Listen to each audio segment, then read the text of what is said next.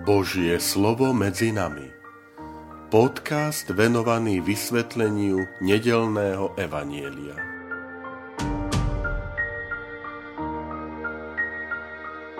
Vítajte, milí priatelia, pri počúvaní tohto môjho podcastu. Volám sa František Trstenský, som rímsko-katolícky kňaz, farár a dekan v Kežmarku. 8. október 27. nedela v cezročnom období.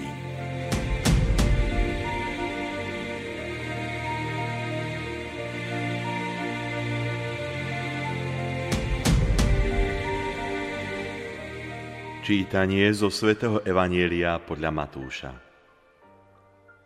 Ježíš povedal veľkňazom a starším ľudu, počujte iné podobenstvo. Istý hospodár vysadil vinicu – Obohnal ju plotom, vykopal v nej lis a postavil väžu. Potom ju prenajal vinohradníkom a odcestoval. Keď sa priblížil čas oberačky, poslal k vinohradníkom svojich sluhov, aby prevzali jeho diel úrody. Ale vinohradníci jeho sluhov pochytali, jedného zbili, iného zabili, ďalšieho ukameňovali. Znova poslal iných sluhov, viac ako predtým, ale aj s nimi urobili podobne. Napokon k ním poslal svojho syna, lebo si povedal, k môjmu synovi budú mať úctu.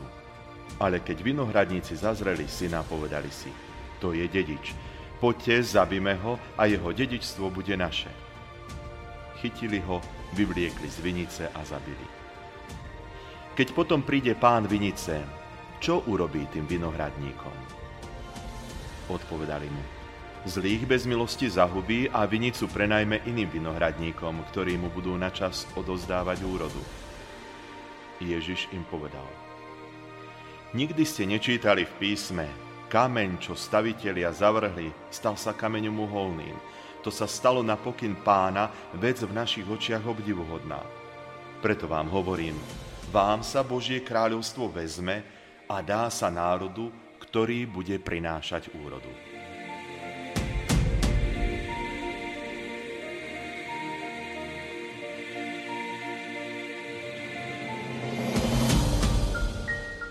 Tak aby toho nebolo málo, milí priatelia, milí bratia a sestry, aj v túto nedelu k nám zaznieva Ježišovo podobenstvo, ktorého obraz pochádza zase z Vinice.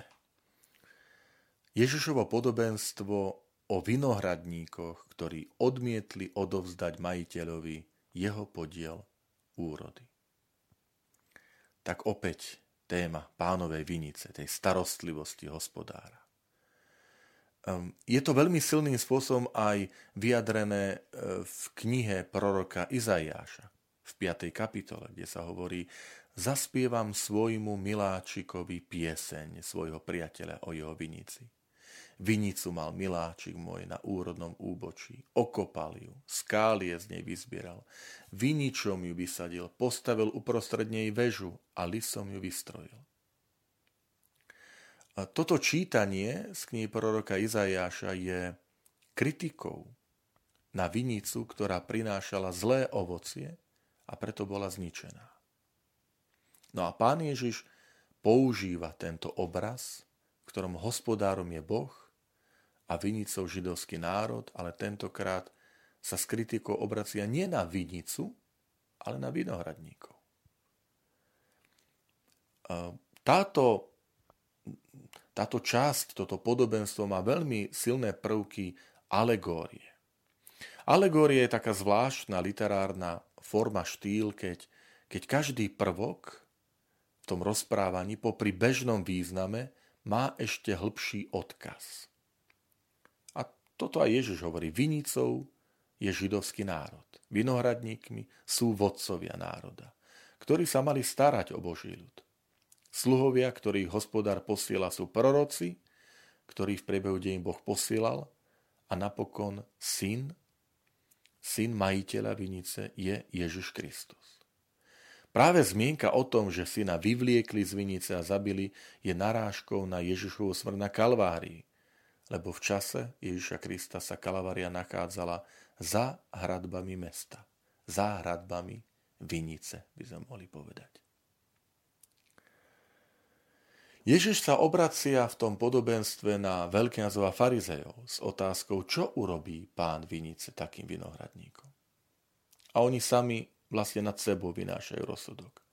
Zlých bez milosti zahubí a vinicu prenajme iným vinohradníkom, ktorí mu budú načas odovzdávať úrodu.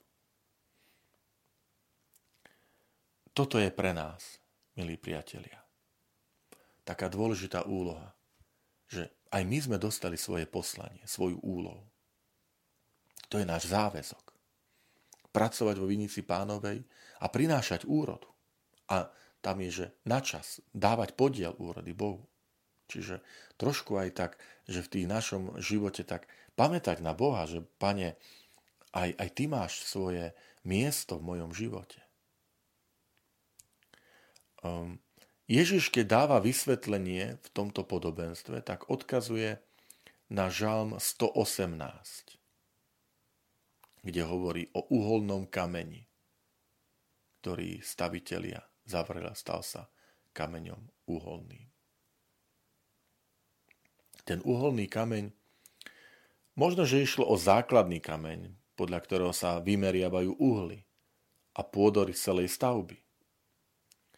Ale niektorí vysvetľujú ten uholný kameň aj tým, že išlo o tzv. klembový kameň, ktorý bol vložený do ťažiska klemby a držal celú klembu pohromade, lebo bez neho by sa táto klemba zrútila.